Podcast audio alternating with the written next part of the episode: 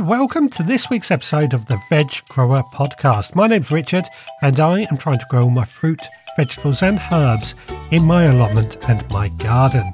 Now, coming up this week, I've been making some of my own feeds for my allotment and my home plot.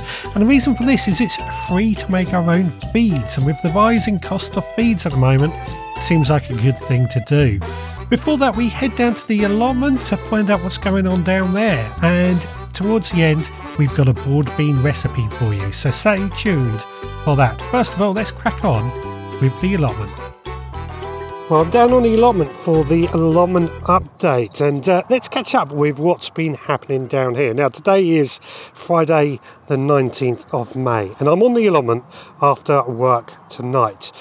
Now, usually I would be here on the weekend, but tomorrow is my wife's birthday and we'll be out all day, which doesn't leave me very much time on the weekend to get down here. I'll probably be concentrating on the garden on Sunday, although I might pop down here for an hour Sunday morning. Now, earlier this week, on Tuesday and Wednesday after work, I did manage to come down here as well. And I just squeezed in some weeding on the allotment, which has been really productive, I've got to say. Nine out of the 15 beds I have here are pretty much weed free. And in fact, when I came down here today, it took me a matter of a few minutes just to go through those nine beds and get them weeded out. And that will continue on. I always start in the same bed and work my way through. And by doing that on a daily basis, it will just take a few minutes each day to do all 15 beds once they are thoroughly gone through. I just have to repeat what I've already done each day. Now, Thursday, unfortunately, I left the allotment keys at home, so I was unable to come down here. Now, that meant that tonight, when I came down here, I had to spend a little bit more time because on the Thursday, I usually will do the cutting of the grass and mowing. So I had to do that first of all today, which you know, that's always something that I like to do. I always feel the allotment looks a lot better once the grass has mowed. And then, of course, I use those grass clippings to mulch, and I mulched my garlic this week. The mulch goes a long way to reducing the weeds, again, reducing that time that I spend weeding and helps conserve the water. Now, after that, I continued on with my normal Friday routine, which is just weeding as normal and feed it Friday, which is the day that I add feed to a lot of the beds. Now, this is quite an important thing simple and effective way to nourish the soil and give the plants all the nutrients that they need to thrive. And I use something like a Growmore or tomato feed or bone meal, depending on what I'm doing and depending on the time of day. Today it was very much using Growmore, an organic Growmore, and the garlic fertiliser I just liberally apply to those beds. And other than that, the potato fertiliser that I used on the potato beds as well. I cannot wait to start harvesting these potatoes. These beds are the ones that just need the final weeding to be completed, but they are looking so good to say the least. Now, again, as we go on, we will be mulching these potatoes with grass clippings too. Just got to get myself to that point. Now, I finished off tonight with harvesting. Now, this is the second time I've actually harvested uh, this week, and I've had two harvests of rhubarb and two harvests of asparagus this week, which is great. I'm really, really happy with all that. But added to that, uh, tonight, I've harvested my first broad beans. These are quite young, so they should be full of flavour, and I cannot wait to start cooking these when I get home. Love broad beans. For me, that asparagus, strawberries, they are always the sign that the growing season, the feeding season, is well upon us. And I cannot wait. You know, this is such an exciting time of year that we now are able to eat the food that we are growing. Now, with that, and I've spoke about Feed It Friday, something that I am doing is making my own comfrey feed. And this has given me the idea to talk about some of the feeds that we can make for free.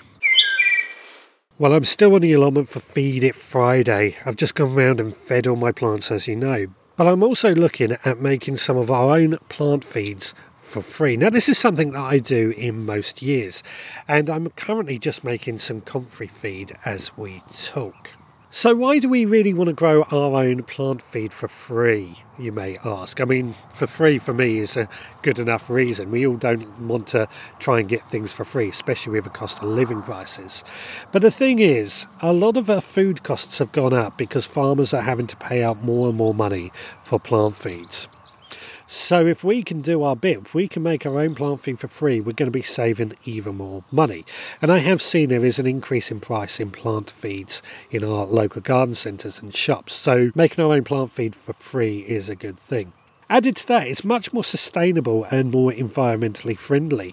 Many of these plants that I'm going to talk about for making plant feed, or the items that we're going to use for making plant feed, are here on my allotment or at home. Some of it is actually a waste material as well. So it doesn't come wrapped in plastic, it's not transported using fossil fuels for transportation. It's just here. How do we go about making plant feeds for free? There's a variety of methods, but many of them follow the same suit.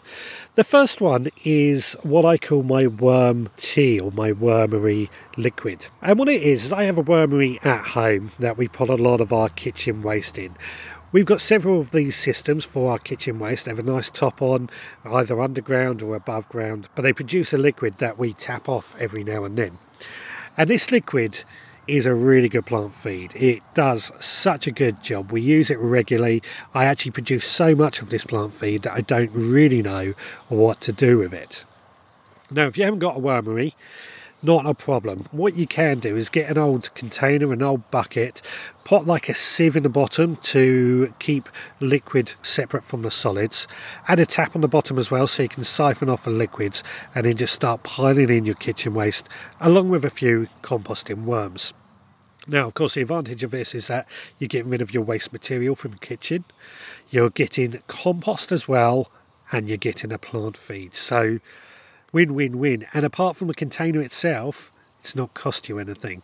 Wormery is a great thing. In fact, it was the first thing that I bought when I moved into my house because I wanted to go down this route. And then I've added things like the, the Subpod and other options because wormeries are such a great thing to have in the garden. And they don't give off any smell if they are managed correctly.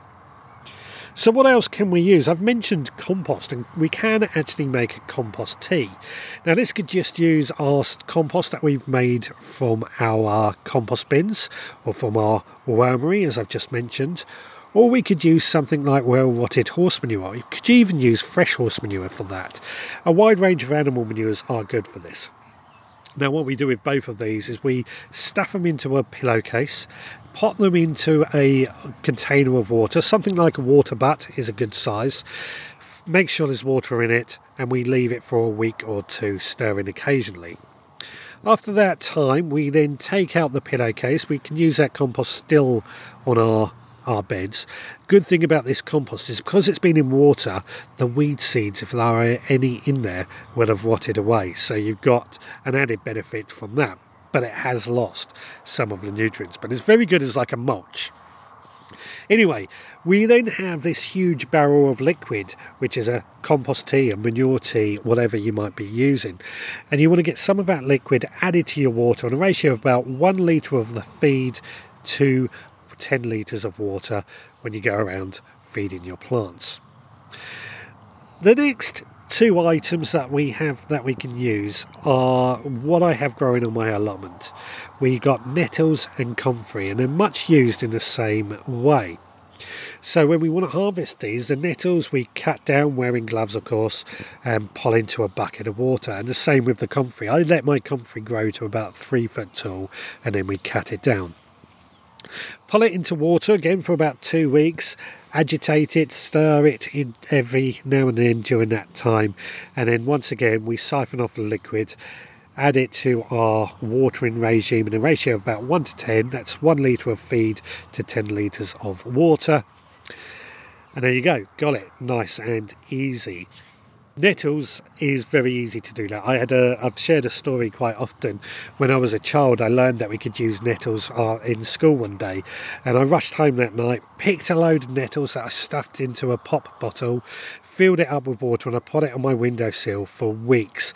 And I watched as the nettles just rotted into the water. We got this brilliant green liquid, which I then ended up using to feed some of my cacti. And I grew some amazing cacti back then. It was a great thing to do. But it can be quite smelly. That's the trouble with both of these feeds because you're basically rotting organic matter in water. Both the comfrey feed and the, and the nettles can become quite smelly. So, with the nettles, there's not so much other things that we can do it, but with the comfrey, what I like to do is when I cut them down, I also run over the leaves that I've cut off with a lawnmower. And then I take those clippings and I pot them around like my potato plants my tomato plants as long as they are established well. And it acts as like a mulch, but as it rots down, it also goes on to feed my plants as well. So it, for me, it's a win win situation. We're getting the plant feed and we're getting a mulch.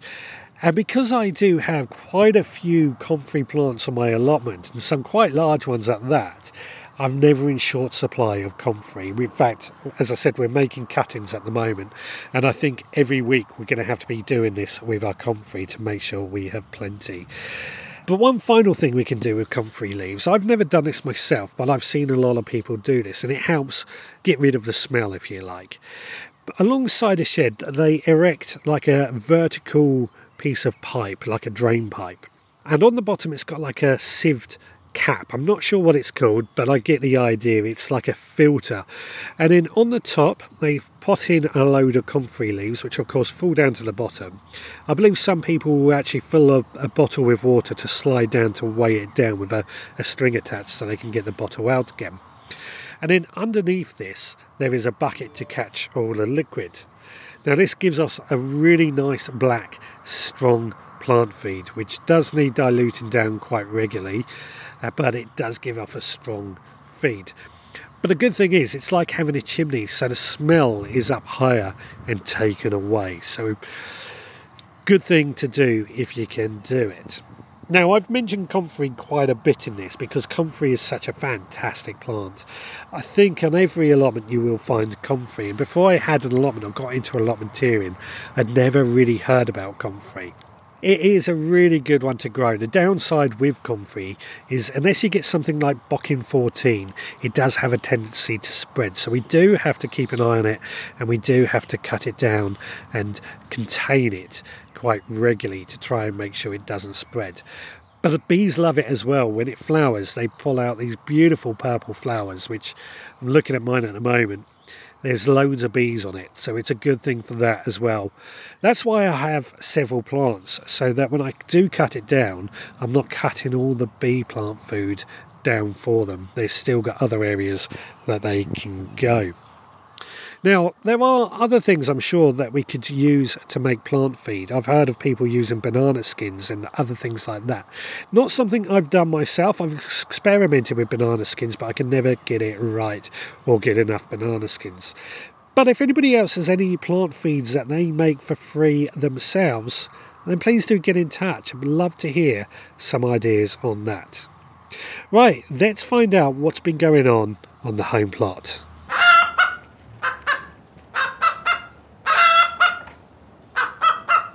Well, today is Sunday, the 21st of May 2023, and I have had a day in the garden at home. Now, as I said on Friday, unable to get to the allotment or do any gardening yesterday, being that it was the wife's birthday. Very important to me. I've got to make time for my wife. As much as I love gardening and spending time in the garden, I do feel it's important for me to make time and look after my wife.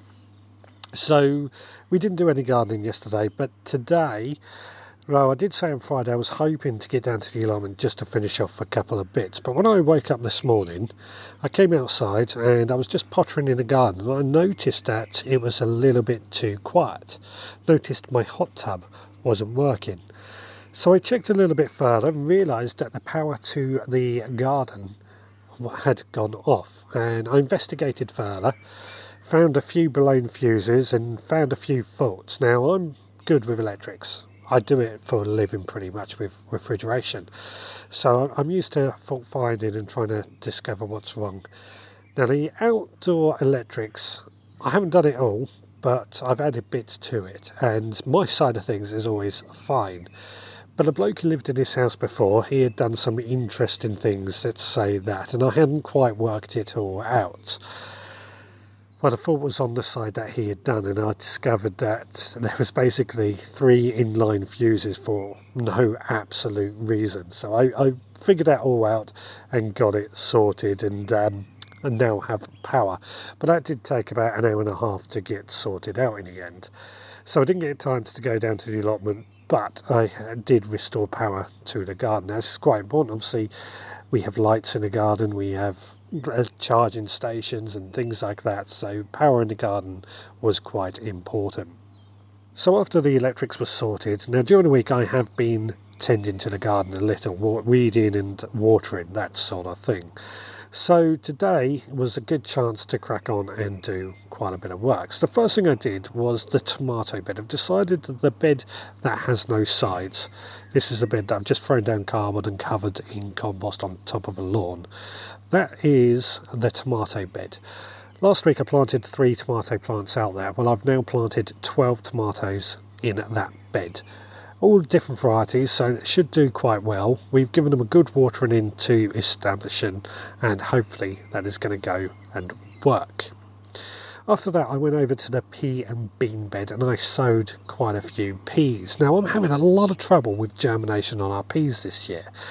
We've had a few and they're flowering, but the germination rate has been pretty sporadic, and I don't know why. It's different varieties of peas, different bags of peas, so I don't quite know what is going wrong.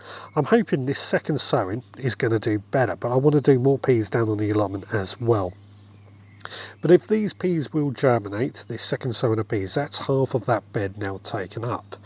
That leaves me the second half for my beans. Now we've got runner beans and we've got French beans in the seedling stage. They're looking ready to come out pretty soon and I've had to move those from the greenhouse to the cold frame to start hardening them off. So th- we're moving forward with that. I reckon next week we'll probably get the beans in, which will complete that bed, and then the remaining beans will go down to the allotment to be planted down there. But we've also made another sowing of French beans today. Now, this is a dwarf variety of French beans. Dwarf varieties generally don't need anything to climb up, they stand on their own pretty good. But the important thing to remember with dwarf French beans is to pick them as soon as they are ready and keep picking them. Reason being is they go a little bit too far and the, the plant thinks that it doesn't need to produce anymore, it stops producing. So, in order to keep producing French beans, pick, pick, and pick the advice that I give. Now, I followed that up with moving more plants out of the greenhouse to the cold frame and getting everything ready and doing a lot more potting up. Chilies and peppers are getting into larger pots and they're getting ready to be going into their final positions, which then brought me up to the balcony garden. Now I finally have got the balcony garden set up this year. I've been doing little bits throughout. And what I'm, you may recall, I said I put a, a piece of fabric with pouches on it to grow in against the rear wall. That is going to be growing some of our chilies and our peppers and a few other herbs and plants in there. But around the edges, we've got hanging baskets, and I've set those up using the Haughty Wool wool blankets. These just make a, a liner for the hanging baskets. They seem to be pretty good, it's got to be said. So I've just lined those up, filled with compost, and planted some tomatoes, a variety of red cherry, with cherry tub tomatoes, which should do pretty good in that. I'm a big fan of hanging baskets in the last couple of years, especially with things like tomatoes, chilies, and peppers. They seem all seem to do quite well in it. And I'm growing quite a few hanging baskets here, down on the allotment, and other places, just in order to make the most of the space that we have. And I think going on into the future, I'm going to be buying a lot more hanging baskets and getting more hanging baskets, just because I like growing in them so much. Now, I've spoken before about the balcony garden area and how it's a small space, so we're trying to make the most of it. And it means that a lot of things are growing in pots. We have got our apple bonsai tree, we've got a few herbs in pots and strawberries in pots and spinach in pots. But I've added to that a trough of our silver skin pickling onion seedlings as well. Just in Hoya compost, we've added perlite and feed, pricked out these onion seedlings into there and given them good water and then growing them on. Hopefully they're going to produce well. Troughs for me in this garden seem to work really well. We've got more things to go in, but space is pretty limited in this, as you can imagine. So we've got to grow things that are worth growing for us. But overall, yes, it's been a very, very productive day. I would like to do more, of course. But as I said, because we're doing so much during the week with the weeding and watering, it really is freeing up time at the weekend to get in to the more interesting stuff. Now, let's go find out what I did with the broad beans I've harvested. Well, that brings us to the end of this week's podcast, but we always finish off with a recipe. And as we harvested our first broad beans this week, it seems only right that I share with you what we did with those broad beans. So, what we've got is a broad bean and mint salad. Really easy to make, just uses a few ingredients, many of which came from our garden. What we did is we harvested the broad beans and we brought them home and we just cooked them in boiling hot water for just a few minutes until tender. Because these broad beans are quite young, it didn't take long at all. Once they were cooked, we drained them off and then run them under cold water to cool them down. We took those green beans and put them into a mixing bowl with a bit of chopped fresh mint, which came from our garden, squeeze of lemon juice, and a drizzle of extra virgin olive oil, and a pinch of salt and pepper to taste. We gave them a bit of a toss just to gently coat the beans and all the dressing, and there we go. Our broad bean and mint salad was ready to go. Can be used as a side dish or as a light lunch, and it's good tasting one. This one, the creamy texture of the broad beans pairs beautifully with the aromatic freshness of the mint. Really a delightful combination of flavours. The recipe can be found on the show notes for this episode, of course. Now, before I go, if you have enjoyed this podcast, then please do leave us a review on your podcast provider. Really does help in getting our podcast found and getting more listeners. Added to that, if you know anybody that might be interested in growing their own food, tell them to listen. That would be great. I really, really would appreciate it. Uh, if you have really enjoyed this podcast as well and you want to help support the work that we do, please consider becoming a supporting member. To be a supporting member, you head to the veggrowerpodcast.co.uk and you sign up there. I charge £5 a month, and for that, you get extra behind the scenes podcasts as well as a collection of seeds sent to your door each month, and those seeds can be sown that very month. I think it's great value for the money, I've got to say. Plus, it helps keep this podcast running and moving forward. Now, if you want to get in touch, then please do drop me an email, richard at the veggrowerpodcast.co.uk. If you head to the veggrowerpodcast.co.uk, you can also leave me a voicemail as well, which um, I love the voicemails, really do love the voicemails. So please do do some of those. That would be great. And finally, don't forget to check me out on social media where you can find out more of what's going on as well. Right, well, that is it for this week. That is this podcast coming to an end. We will be back again next time. So until then, please take care.